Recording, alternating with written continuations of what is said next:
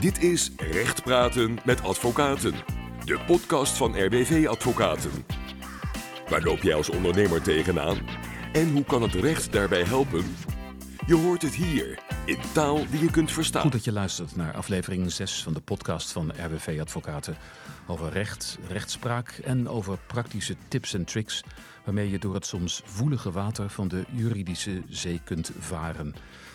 In de studio van RBV in Leiden praat ik met belastingkundige Denise Boulet en met accountant Rob Batenburg. Samen en met anderen zijn ze eigenaren van kantoor van Velzen, dat volgens de website meer is dan een accountantskantoor. Ook aan tafel mijn collega, advocaat en expert in echtscheidingen, Charlotte Hoeben, die er niet voor terugdeinst om, als het nodig is, voor haar cliënt een flink robbertje in de rechtszaal te vechten. Je bent ondernemer en je bent dag en nacht bezig met de zaak. Maar wat als het huis leeg is als je thuiskomt en je een briefje op de keukentafel vindt waarin staat dat je partner is vertrokken? Waar moet je beginnen als je privéleven ontploft en je onderneming gewoon doordraait? Ze gaan het me vertellen. Denise Boulet, Rob Batenburg en Charlotte Hoeben. Ik ben Bob Heren, advocaat, mediator en zakelijk gespreksleider bij RWV Advocaten. Weer wijzer door verwijzers. Ontmoet echte maten van RWV Advocaten. Nou, welkom in de studio, Denise Boulet. Dank je. Um, jij bent belastingkundige. Wat, wat doe je dan eigenlijk bij Van Velzen? Um, bij Van Velzen doen we voornamelijk uh, echt belastingadvies. We hebben ook wel een aangifte tak, maar dat is meer onderhoud.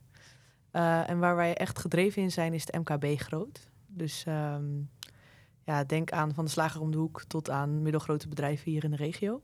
Mm -hmm. um, en een tak van sport wat ik zelf heel graag doe is family office, waar inderdaad echtscheidingen een groot onderdeel van is. Oké, okay. en dan gaat het om allerlei soorten fiscaal recht, zou ik maar zeggen. Exact, ja. Okay. Dus we doen van BTW tot VPB, alles wat daartussen hangt. Compleet ontzorgd. Ja, waarbij we wel zeggen, je moet eerst kijken naar wat het beste is voor de klant en dan het fiscale plaatje erbij pakken en niet andersom. Dus we zijn niet van betaal zo min mogelijk belasting, betaal de belasting die bij je past. Ja, praktijkgericht. Exact. Hartstikke goed. En naast jou je collega Rob eh, Batenburg, accountant. Uh, ja, dat is volgens mij een vlag die niet helemaal de lading dekt hè, bij jou. Ja, jij zegt het, maar uh, ik ben ooit uh, wel de studie uh, begonnen als accountant. Maar ik vind het heel leuk om met ondernemers om tafel te zitten. Uh, na te denken over hun toekomst, na te denken over uh, waar het bedrijf heen moet, wat er met het, de overdracht van het bedrijf naar kinderen toe, ja, welke paden er allemaal te bewandelen zijn. Ehm, ja, eigenlijk het hele spectrum van ondernemen. En daar komt ook af en toe een jaarrekening bij kijken. Ja, en een echtscheiding ook. Ja, ja, ja, Ja. ja. ja, helaas wel voor in sommige gevallen. Dus je kent eigenlijk die hele, hele familie, hè, van haven tot gort. En dan af en toe is er wel eens een verstoring. Ja, ja dat is uh, ook als adviseur zijn heel lastig. Want je kent zowel uh, de man, de ondernemer, de, de, echtgenote, of andersom als de vrouw de, de, ondernemer is. De kinderen ken je ook vaak. Ja, dan zoiets ingrijpends in een gezin. Maar daarnaast ook in het bedrijf. Dat, ja, dat gaat bij hun niet in de koude kleren zitten. En ook zelf als adviseur moet je daar ja, heel goed oppassen dat je niet um, ja, in een spagaat komt. Nee. Dus, uh, en niet al te zeer emotioneel betrokken misschien. Ja. ja. Oké, okay, hartstikke goed. Naast mij mijn uh, collega Charlotte Hoepen, helemaal uh, vanuit Brabant ooit hier naar het westen toegekomen. Hè? Klopt, ja. Wat is nou zo leuk aan, aan echtscheidingen? Ja, wat is er leuk aan een echtscheiding? Het is natuurlijk altijd vrij verdrietig in de meeste gevallen. Maar wat het leuk maakt om als advocaat daarbij betrokken te zijn, is dat je mensen ook al een beetje kan ontlasten. Uh, vaak zien mensen in het begin vooral, vooral heel veel, zijn er heel veel emoties, waardoor ze ook niet meer goed kunnen nadenken. Um, en dan is het heel fijn om te kijken van, nou, kun je het in goede banen leiden? Is er nog mogelijk om, om tot overleg te komen? Of is dat dan een gepasseerd station? En op die manier mensen te helpen en te kijken hoe kun je zo goed mogelijk resultaat bereiken voor je cliënt. Of in sommige gevallen ook waarbij kinderen betrokken zijn voor het gezin. dus om verder te denken en verder te kijken. En mensen dus echt te ja, ook al te ontlasten in een hele zware moeilijke tijd die ja. echtscheiding meeneemt. En bij ondernemers is het natuurlijk nog een keertje extra lastig... omdat die ook nog een, een bedrijf ja, moet laten draaien. En dat is, nou ja, goed, vaak is dat ook wel iets wat meespeelt. Dat mensen tijdens een scheiding eh, toch zeggen: ja, ik, ik kan niet meer eh, werken zoals ik voorheen deed. Ehm, de stress die een echtscheiding meeneemt. En ook de zorgen van hoe gaat het verder met mijn onderneming. Uh, ja, vaak ook als er dan gemeenschap van goederen is, waarbij er ook de, ja, de onderneming verdeeld moet worden. In ieder geval de aandelen, de waarde van de aandelen moet worden verdeeld. Ja, dat zorgt ook voor zorgen. Want, ja, hoe gaat het met de continuïteit van een onderneming? Kunnen we het wel voortzetten? al die spanningen komen er natuurlijk bij kijken. Ja, en dan zeg jij van dan is het in ieder geval lekker als de ondernemer een adviseur heeft, een, een advocaat, een belastingkundige en een accountant om, uh, om een beetje zeg maar uh, te ontzorgen. Ja. En wat, wat meer van de zorgen zeg maar, op andere schouders te kunnen ja. laden. Als een, een ondernemer nou gaat scheiden, hè, en dat is een, een hele emotionele situatie, waar, waar moet je dan beginnen eigenlijk als adviseur? Wat, wat, wat doe je dan? En Denise, ja. jij, jij had het over de family office van jullie bedrijf. Wat, Waar begin jij dan? Waar wij echt beginnen is, wat hebben partijen nou afgesproken uh, voor het geval ze uit elkaar gaan. Dus hè, wat, wat staat er in de huwelijkse voorwaarden? Maar ook wat staat er in een aandeelhoudersovereenkomst? Dus hoe gaan ondernemers met elkaar om als één van de ondernemers gaat scheiden?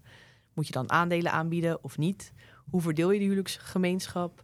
Dat haakt namelijk allemaal in elkaar. Dus je kan niet het een bekijken zonder het ander. Dan heb je eigenlijk een involledig beeld. En uh, en dus een verkeerd uitgangspunt. Ja, wat eventjes voor de volledigheid. Oh, sorry, bots tegen de tafel aan. Um, misschien van de opwinding van, van het onderwerp. Maar um, huwelijkse voorwaarden zijn dus afspraken die je maakt bij een, bij een notaris over hoe je ja. uh, uit elkaar gaat. Dus op het moment is het eigenlijk op het moment dat je in het huwelijk treedt, maak je huwelijkse voorwaarden. En dat zijn eigenlijk afspraken over hoe verdeling van vermogen, maar ook zorgtaken kan daar bijvoorbeeld in staan. En Charlotte kan misschien wel meer vertellen wat daarin zou moeten. Maar in ieder geval hoe je daarmee omgaat op het moment inderdaad dat je uit elkaar gaat. Of bijvoorbeeld bij overlijden. Of um, nou, er kunnen meer dingen in staan, maar inderdaad, het zijn afspraken die je maakt als je in het huwelijk treedt. Dus ja. als je ze niet hebt op het moment dat je gaat scheiden, kan je ze niet alsnog weer maken. Nou, en jij zegt eigenlijk van, van dat scheiden staat dus niet op zich, want, want je hebt ook iets met aandeelhoudersovereenkomsten. Uh, nou, ben jij erop ook uh, mediator in aandeelhoudersgeschillen. wat, waar moet ik dan aan denken, zeg maar? Wat, wat, wat voor effect heeft het dan, uh, zo'n scheiding?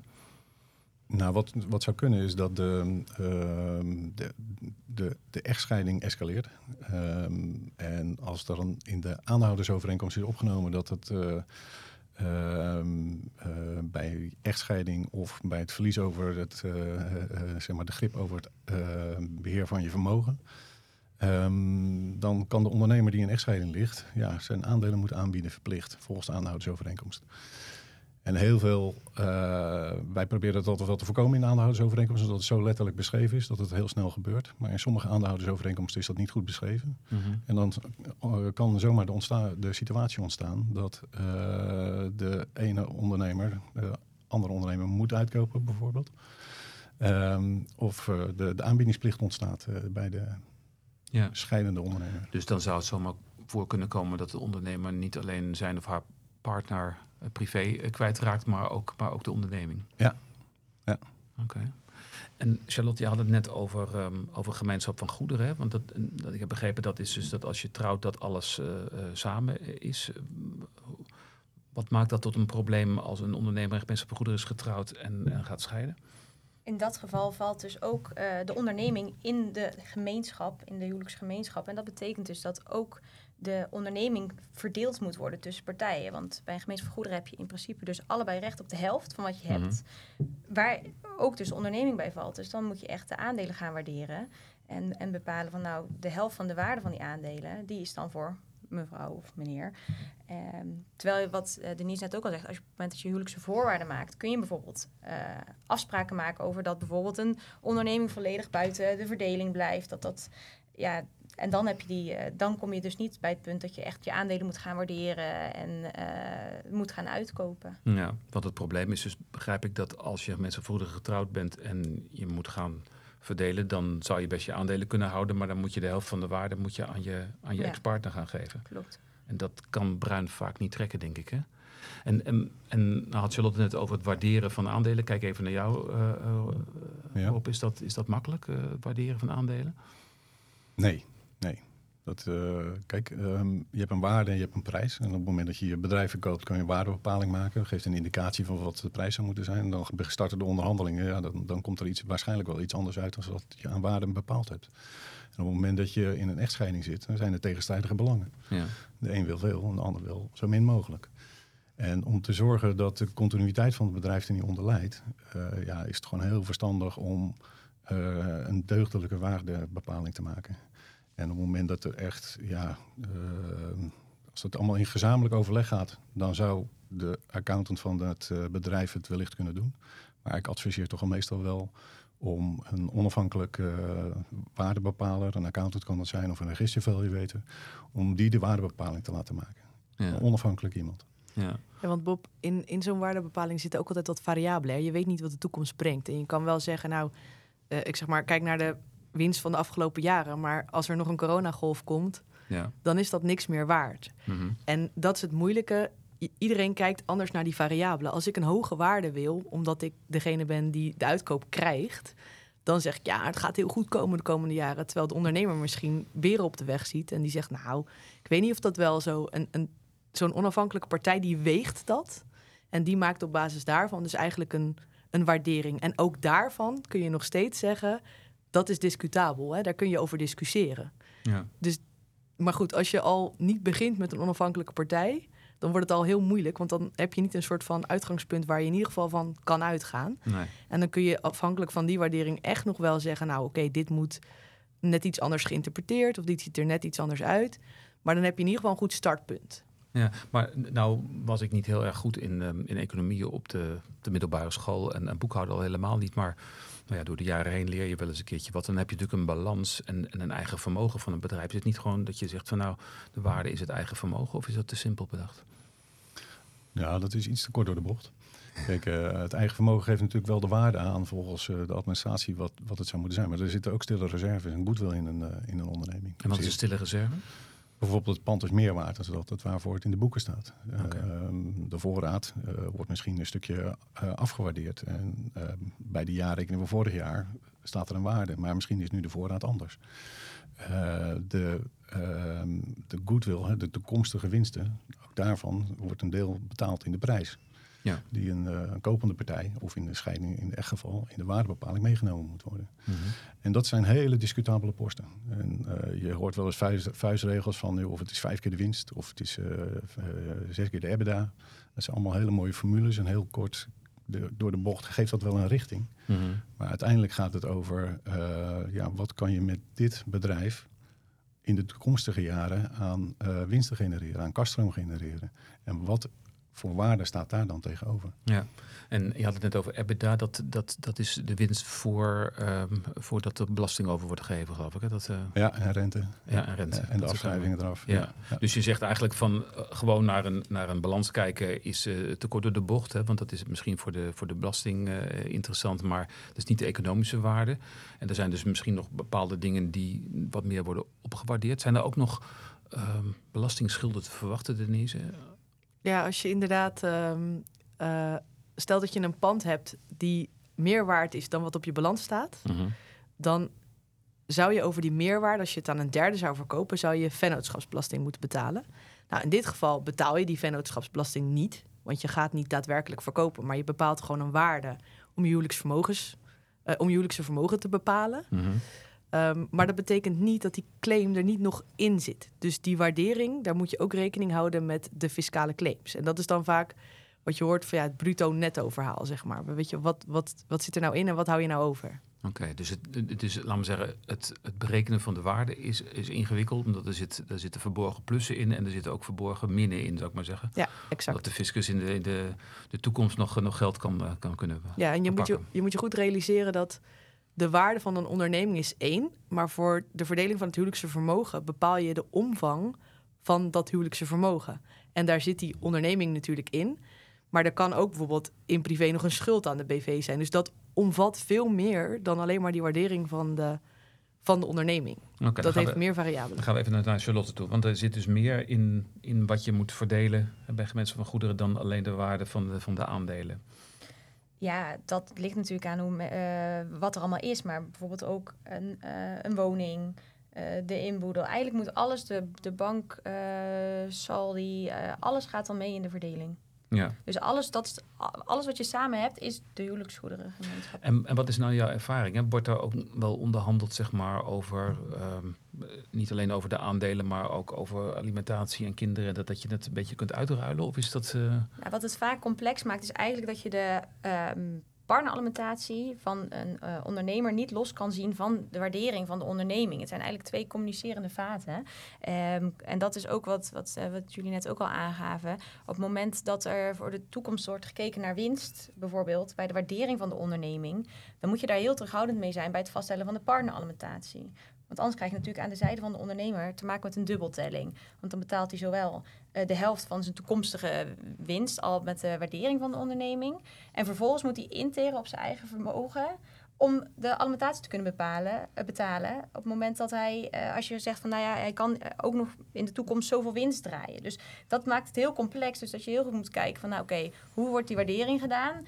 In hoeverre is daarmee rekening gehouden met toekomstige winsten? En hoe moeten we daar dan met de partneralimentatie eh, mee omgaan? Dus dat is ook inderdaad weer iets wat meespeelt. Dus als er iemand een, een ondernemer gaat scheiden, is het dus eh, enerzijds de verdeling. Daarnaast heb je nog de par partneralimentatie, kinderalimentatie, zorgregelingen voor kinderen. Dus er komt meer bij kijken dan alleen eh, de verdeling, ja. ja. En dan over het pensioen ook nog maar niet eh, gezwegen, zou ik maar Mhm. zeggen.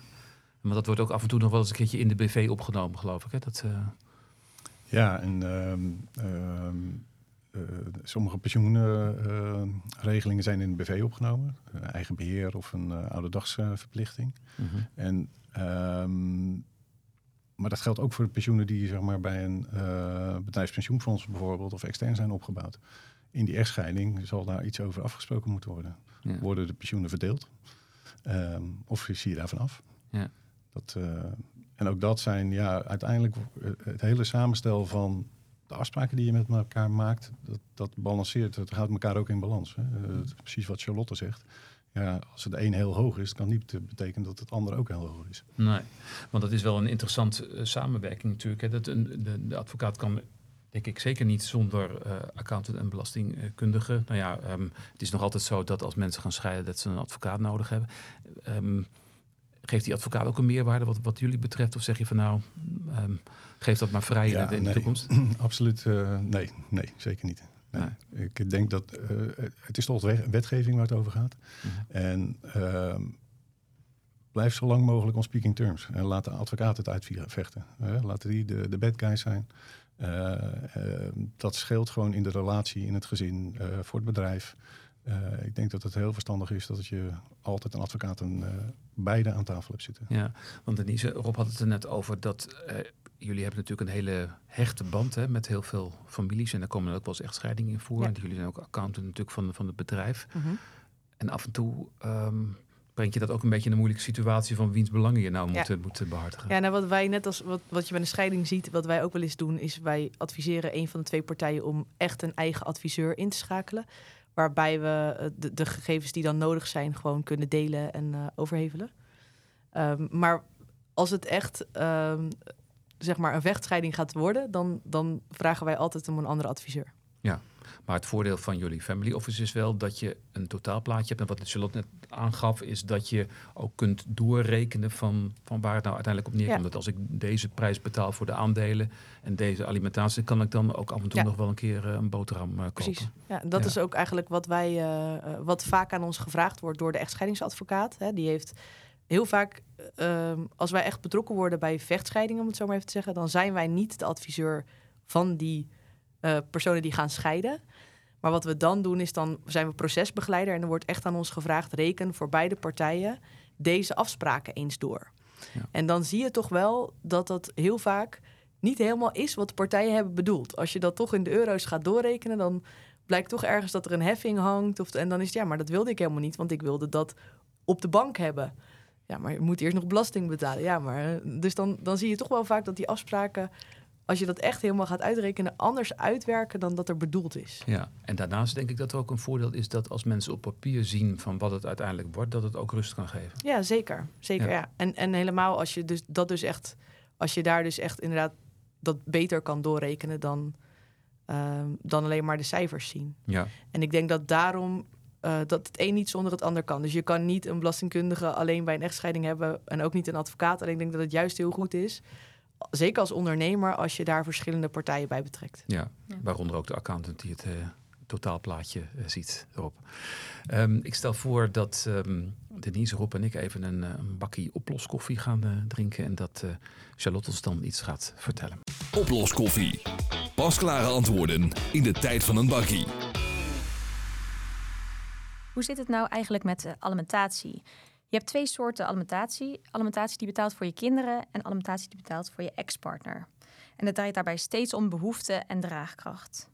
Voor het vaststellen van de behoeften van de kinderen kijk je eerst naar wat er netto te besteden was eh, tijdens het eh, huwelijk of het samen zijn van de ouders. En aan de hand van dat netto besteedbaar inkomen kun je uit de tabel die is samengesteld eh, door het Nibud aflezen wat dan de behoefte is van kinderen. En eh, daarna wordt er aan de hand van het inkomen van beide ouders gekeken eh, hoe vaak je de kinderen ziet en verzorgt. En dan wordt er bepaald wie welk deel daarvan moet eh, bijdragen aan de kosten van de kinderen. En dat heet dan de draagkracht. Kinderalimentatie betaal je in principe totdat het kind 21 jaar oud is. En vanaf 18 jaar wordt het aan de kinderen zelf betaald. En daarvoor betaal je het aan de ouder die de kinderen verzorgt. Daarna kun je kijken of er nog draagkracht over is voor partneralimentatie. Bij ondernemers die vanuit hun eigen BV werken, is daarvoor niet alleen het loon dat je verdient van belang, ook dividend of geld dat je door de zaak laat betalen telt mee. Er is een rekenmethode voor het bedrag aan partneralimentatie waar de ex behoefte aan heeft. De ex moet zich inspannen om zoveel mogelijk geld zelf te verdienen. In het algemeen moet je vijf jaar partneralimentatie betalen. Maar als je jonge kinderen hebt, moet je blijven betalen totdat het jongste kind 12 jaar is. Ben je langer dan 15 jaar getrouwd, dan zit je mogelijk 10 jaar aan partneralimentatie vast.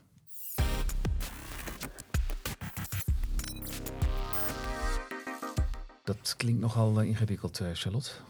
Ja, dat is het vaak ook. Ja. Alimentatie berekenen ehm, is niet zo simpel als het lijkt. Je moet met veel factoren rekening houden. Eh, en dan heb je inderdaad nog kinderalimentatie, partneralimentatie. Ja, nou had je het net over die ondernemer, en dat is wel even interessant. Dat ehm, ja, normaal gesproken als je een loonstrookje hebt, dan zeg je dan weet je wat je verdient. Maar, bij een ondernemer is dat anders. En dan had je het over dat hij winst kan genieten. En, en ook als de kosten door de zaak worden betaald, hoe zit dat? Ja, ondernemers kunnen natuurlijk een eh rekening courant hebben. eh, waar je ook naar moet gaan kijken. Wat wij vaak dan doen is eh, de grootboek uitdraaien, opvragen. Om te bezien of, ehm, ja, of die rekening courant opname bijvoorbeeld gebruikt zijn ten behoeve van het gezin. Komt ook wel eens voor dat er bijvoorbeeld eh, voor andere uitgaven het wordt gebruikt. Dus wij kijken wel specifiek van in hoeverre kun je zeggen dat het ja, ten goede is gekomen aan het gezin, die eh, rekening courant opname. Oké, een grootboekrekening op, wat is dat? Dat is eh, een, eh, een post in de administratie waarin zeg maar, alle gelijksoortige uitgaven opgeboekt worden. Dus dat kan zijn eh, eh, inkopen, dat is een grootboekrekening. Maar het kan ook zijn eh, representatiekosten. En het kan ook zijn rekening courant. En dus alle uitgaven die gedaan worden naar de ondernemer in privé, die worden als vordering op de ondernemer in privé geboekt op die grootboekrekening, rekening courant. En Charlotte kijkt daarnaar van, zijn dat uitgaven voor het gezin? Of is daar een boot van gekocht, een vakantiewoning? Ah, ja. Ga zo maar door. Ja, ja, dus als je, als je de airfryer koopt, zou ik maar zeggen, en die laat je op de zaak betalen, dan, eh, dan is dat zeg maar een, een schuld die je in privé hebt aan de, aan Ja. de BV. Ja, Ja. klopt, klopt. Ja. En eh, ja, dat, eh, eigenlijk had dat via gewoon bruto salaris betaald moeten worden. Mhm. Maar heel veel ondernemers die hebben gewoon een bepaald bruto salaris. Daarnaast nemen ze extra op in- uit de zaak. En één keer per jaar of één keer in de zoveel jaar wordt dat uitgedividend, die rekening courant. En eh, ja, heel begrijpelijk dat dat meegenomen wordt in de alimentatiediscussie. Want het gaat wel over het inkomen van het gezin. En die opnames uit de zaak was gewoon inkomen. Ja, dus als je een schuld hebt aan je zaak, dan, dan ga je op een gegeven moment jezelf eh, dividend toekennen, als dat het tenminste kan. En dan, dan gaat die, wordt die schuld weer weggepoetst. Ja. Ja, niet alle ondernemers doen dat volgens mij, hè? Nou, op dit moment zijn er heel veel ondernemers heel druk mee. Want ze hebben natuurlijk de wet excessief lenen die op dit moment eh, speelt. Dus Mhm. alles boven de 7 ton dat moet afgerekend worden in box 2 met, de met de fiscus. Dus wij zijn eh, op kantoor ook eh, heel druk eh, om al die posities naar beneden te brengen. Om te kijken of we daar met allerlei zaken het bedrag kunnen dempen. Dan wel alsnog nu dividenduitkeringen te doen om, om te zorgen dat het nu naar de, onder de 7 ton komt en vanaf volgend jaar onder de 5 ton. Oké. Dus Ja. Hey, en Denise, ehm, de meeste ondernemers eh, hebben een hekel aan, eh, aan eh, belasting betalen en, Mhm. en ook aan alimentatie, denk ik. Hè? Dus, dus als je dan gaat scheiden, je moet ook nog een keertje betalen. Ja. Ehm, nou wordt er ook wel eens een keer gesproken over dat, ehm, dat alimentatie wordt afgekocht. Hè? Is dat, is dat fiscaal makkelijk of uh, zit er Ja, haken en ogen aan? Er zitten zeker haken en ogen aan. Vroeger was het zo dat degene die dan de alimentatie kreeg, Mhm. die betaalt belasting. En degene die de alimentatie betaalde, die kon dat aftrekken voor hetzelfde tarief. Dus per saldo had je dan eigenlijk geen heffing. Dat bleef, er bleef niks hangen. Nu is het zo dat die aftrek die is beperkt. Dus degene die de alimentatie krijgt, die is vaak belast in het hoogste tarief bij een afkoopsom. Terwijl degene die de alimentatie betaalt en dus kan aftrekken, die kan dat niet tegen dat hoogste tarief aftrekken. Waardoor je dus eigenlijk per saldo belastingheffing hebt over zo'n afkoopsom. Ja, ja. Oké, dus daar moet je dan voorzichtig mee zijn. En, en zijn daar misschien andere methoden, kijk ook even schuin naar, naar Charlotte, ehm, om, om mensen toch een fors bedrag netto eh, mee te geven in zo'n echtscheiding? Ik denk dat je dan wat creatiever moet gaan eh, denken. Dus bijvoorbeeld eh, door een woning wat anders te waarderen, waar tegen iemand het kan overnemen. Dat soort dingen. Ja. Dus dat iemand een groter bedrag krijgt uit, de uit de pot om te, om te verdelen, zou ik maar zeggen. Ja, wat we ook nog wel eens zien, is ehm, dat er geld wordt afgestort in een bankspaarproduct bijvoorbeeld. Want daar gelden dan weer aparte eh, aftrekvoorzieningen voor. Dus dat zien we nu ook nog wel eens door die verschil in eh, heffing over zo'n afkoopsom. Zien we ook wel eens dat partijen besluiten om dat niet direct aan de andere partij te betalen. Maar zeg maar te parkeren bij, in een bepaald bankproduct. Oké. En dan wordt het later eh, belast door de fiscus. Juist, dan wordt het dus in deeltjes uitgekeerd aan de ontvangende partij. En die betaalt dan dus een laag tarief. Hè, dus degene die het nu stort, die heeft wel de aftrek tegen een laag tarief. Degene die straks de uitkering krijgt, krijgt het in kleine hapjes.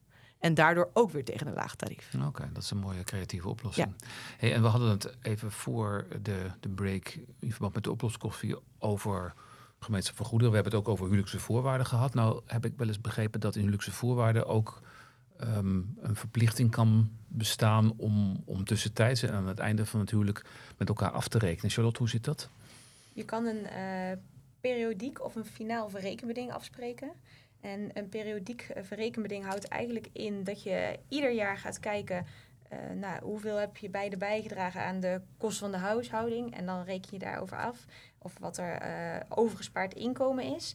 En bij een finaal verrekenbeding, dat zie je eigenlijk vaak, ehm, vaker... omdat mensen tijdens een huwelijk niet echt overgaan tot verrekening... Dus dan kom je bij een finaal verrekenbeding. En op het moment dat men dan gaat scheiden, dan zeg je eigenlijk alles wat er op dat moment aanwezig is, wordt geacht te zijn ontstaan uit overgespaard inkomen en wordt dus verdeeld. Oké, dus dan is, het, dan is het bijna toch nog een soort gemeenschap van goederen. Ja. Ja, althans hetzelfde effect en zo. Eh, eh, Rob en Denise, zien jullie het wel eens dat, dat ondernemers ook tussentijds jaarlijks bijvoorbeeld afrekenen wat ze, wat ze hebben overgespaard aan inkomen?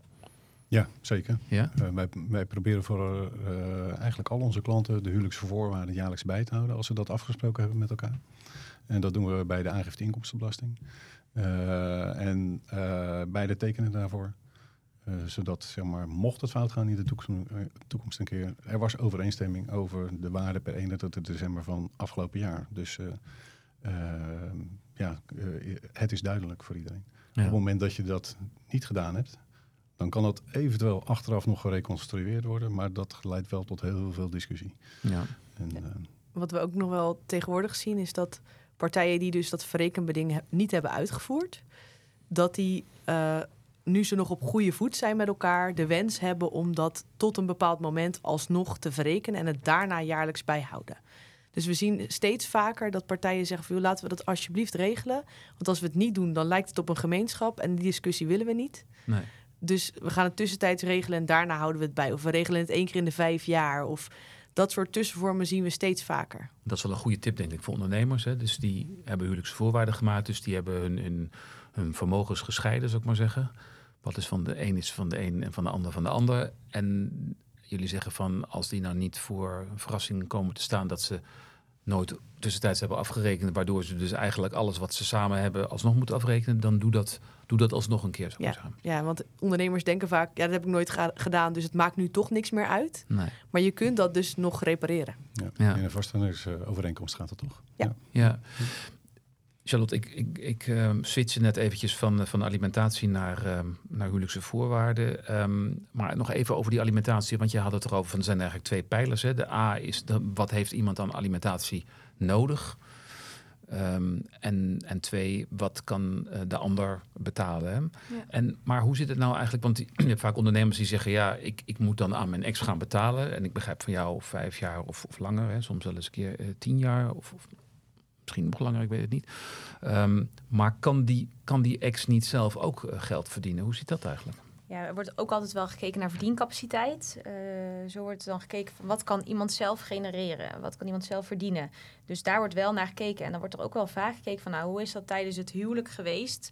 Ehm, wat voor opleiding heeft iemand genoten? Zijn er kleine kinderen? Dus van heel veel factoren hangt het af. Maar uitgangspunt is natuurlijk dat op den duur men weer in een eigen behoefte gaat voorzien.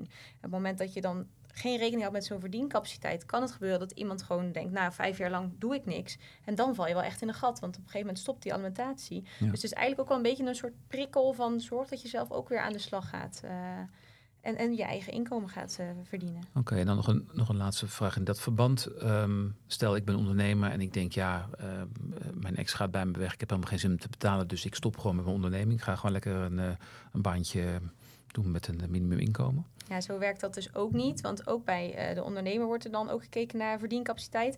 En op het moment dat eh, iemand besluit op het een of andere moment van... nou, ik, ik stop ermee, ik ga lekker achterover hangen... en ik eh, ga ineens nog maar twee dagen eh, eh, brieven bezorgen... dan wordt er wel gekeken van nou, ehm, is er sprake van verwijtbaar en vermijdbaar inkomensverlies. En dat wordt dan wel ja, voor rekening van degene die besluit ineens minder te gaan werken gebracht. Dus dan kan de rechter zeggen, jammer, we gaan er geen rekening mee houden dat je van baan bent geswitcht, of dat je je onderneming hebt eh, laten klappen bijvoorbeeld. We gaan ervan uit dat jij toch weer eh, in staat bent om, om een dergelijk inkomen te verdienen. Ja. Mag ik daar nog iets over vragen. Charlotte? Ja. Als je nou besluit om een onderneming te starten. Dat, dat wil natuurlijk ook niet altijd succesvol zijn. Nee, Eh, dat is het vaak wel heel erg lastig. Als iemand heel lang in loondienst is geweest en daarin een vast loon heeft eh, verdiend en zegt ik ga nu een onderneming starten, want dan kan ik uiteindelijk misschien meer genereren. Ja, dan kan ook als de wederpartij dan zegt van ja, sorry, daar ben ik het niet mee eens, dan kan wel worden verwacht dat hij of zij eh, ver- ja, verdient of in ieder geval qua alimentatie rekening wordt gehouden met dat oude bedrag. Dan komt het dus toch een soort voor eigen rekening en risico dat je opeens opnieuw gaat Ja, starten. ja, dus als je een onderneming start en je hebt een lopende alimentatieverplichting, dan is dat nog een verplichting extra waar je rekening mee moet houden ja. voor te genereren om inkomen. je ach- in je achterhoofd te houden. Ja, omgekeerd kan het natuurlijk ook. Hè, dat degene die alimentatie wil krijgen, eh, switcht van een loondienstbaan naar een, naar een eigen onderneming. En dan dus startfase nodig heeft om weer dat oude inkomen te genereren. En het is altijd de vraag hoe de rechter daarmee eh, mee omgaat. In ieder geval is het zoveel hoofden, zoveel zinnen, geloof ik, hè, bij, eh, bij rechters. eh. Nou, ja, ja, dat klopt. Maar het is wel eigenlijk wat, wat het beoogt is te beschermen dat degene die een alimentatie krijgt of moet betalen, dat niet zomaar iedereen denkt, nou, ik moet nu alimentatie betalen, ik ga lekker achteroverleunen, want eh, ja, van mij krijgt ze niks. Dus daarom, dat is eigenlijk een soort beschermingsfactor te zeggen, nou, je hebt de verdiencapaciteit en verwijtbaar en vermijdbaar inkomensverlies. Op het moment dat de rechter dan beoordeelt dat dat voor eh, rekening en risico komt van de alimentatiebetaler, ja, dan word je gewoon geacht om toch door te gaan betalen. Oké, alles wijst er eigenlijk op dat je een vechtscheiding zoveel mogelijk moet voorko- voorkomen. Maar ja, goed, als de emotie eenmaal in de, de man of vrouw of onzijdige eh, is eh, gevaren, dan, eh, dan is het vaak ingewikkeld, denk ik. Hè? Ja, en eh, dan heb je nog niet eens gehad over eh, dat de partner ook in het bedrijf werkt en op de loonlijst staat. Dat is ook nog weer een complicerende factor, want hoe ga je dat regelen? Ja, Ja. ja. zeker. Dat is, ehm dan zie je inderdaad in de praktijk ook wel dat er dan een verschil is of iemand op de loonlijst staat vanwege fiscale voordelen of dat er een echte arbeidsovereenkomst is. Maar dat is iets om, ehm, om nog extra te regelen. Het is best een zwaar vak volgens mij. En, en jij noemde het eigenlijk al, al eh, Rob, eh, dat, eh, ja, dat je als adviseur heel betrokken bent bij, bij je klanten. En als ze dan in een nare situatie eh, komen, dan heeft dat ook invloed op jou. Wat doe jij om jezelf eh, fit en fris eh, te houden? Eh, lekker sporten. Eh, maar ehm, ik denk dat je dat ook wel als adviseur, eh, als je naar huis gaat, weer naast je neer moet kunnen leggen. Ehm, want er speelt natuurlijk veel meer. We hebben het nu over echtscheiding, maar binnen, binnen familiebedrijven speelt er zoveel. En het is een hele mooie rol om daar als familieadviseur in op te treden. Ehm, en ik denk dat wij daar best ver in gaan. Denise en ik allebei doen heel veel familiebedrijven adviseren. En uh, de vertrouwensrol bij zowel de man, de vrouw, de kinderen, uh, het personeel wat je kent. Het is, dat is uh, een hele mooie positie. En um, ik denk dat wij ons daar echt wel in onderscheiden ten opzichte van heel veel andere accountantskantoren. Ja. En Denise, is het voor jou, um, zijn de, de leuke dingen van het vak ook nog, nog leuker dan de, de spannende dingen? Ja, gelukkig wel. Ja, ja nou, het, is, het werd al eerder even ook aan gerefereerd. Hè. Um, kijk, de klant heeft gewoon emotie. En die vraagt van jouw ratio om het te regelen en het op te lossen. En wat je geeft is rust en weer positieve emotie. Dus door eigenlijk eruit te stappen en ernaast te gaan staan, geef je eigenlijk goede emotie terug. Ik denk dat als je dat in je hoofd houdt, hoe heftig het soms ook is, hè, ook voor ons, wij zien ook dingen dat ik denk, jeetje, dat dat zo moet gaan. Als je er dan even naast gaat staan en er even naar gaat kijken, denk ik, oké, ik kan alleen iets goeds teruggeven als ik niet in dezelfde emotie ga zitten. Ah, ja. En dat is eigenlijk, denk ik, de truc van een trusted advisor: is ga eruit, kijk er objectief naar en probeer je klant de beste kant op te dirigeren. Oh, mooi, dankjewel. En hoe doe jij dat, eh, Charlotte? Neem je het mee naar huis? Nee, ik denk eigenlijk kan ik me wel aansluiten bij wat uh, Denise en Rob zeggen. Ik denk dat het heel belangrijk is dat je op een afstand ook erbij blijft kijken en niet te betrokken erbij raakt en er s'nachts van gaat wakker liggen. Want dan kun je ook niet meer het juiste eh, advies geven. Dan, dan raak je gewoon te persoonlijk betrokken. Dus ik denk dat het heel belangrijk is dat dat ook uh, je kracht is om er los van te komen te staan. En om dan een flink robotje te kunnen vechten in de, in de rechtszaal. Ja, met frisse moed uh, er weer tegenaan te gaan, ja. Oké. Okay. Denise Boulet, Rob Batenburg en Charlotte Hoeben, ontzettend bedankt. Dit was Recht praten met advocaten, aflevering 6 met Denise Boulet, fiscalist en vooral een vertrouwde adviseur voor MKB'ers, ook voor als ze gaan scheiden. Die eerst bedenkt wat iemand echt nodig heeft en dan pas de constructie ontwerpt. En met Rob Batenburg, geboren en getogen in de Duin- en Bollenstreek, accountant en meer, mediator in aandeelhoudersruzies en net als Denise specialist als het gaat om familie, bedrijf en vermogen. En met Charlotte Hoeben, advocaat in echtscheidingen met een hekel aan eindeloos doorpraten, een tijger in de rechtszaal en een voorliefde voor korte, snelle en directe communicatielijnen. Ook als je als ondernemer nog denkt lang en gelukkig te leven, is het niet verkeerd om een keer te sparren over wat je nu hebt geregeld, over wat er op je af zou komen als het toch verkeerd zou gaan. Blijf je ondertussen realiseren dat liefde een werkwoord is. Praten en af en toe een bloemetje meenemen helpt. Dankjewel voor je aandacht. Ik ben Bob Heren en ik hou van de combinatie van hoofd en hart en van de wet en pragmatische oplossingen. Blijf verbonden met RBV Advocaten, zoals wij dat met jou zijn.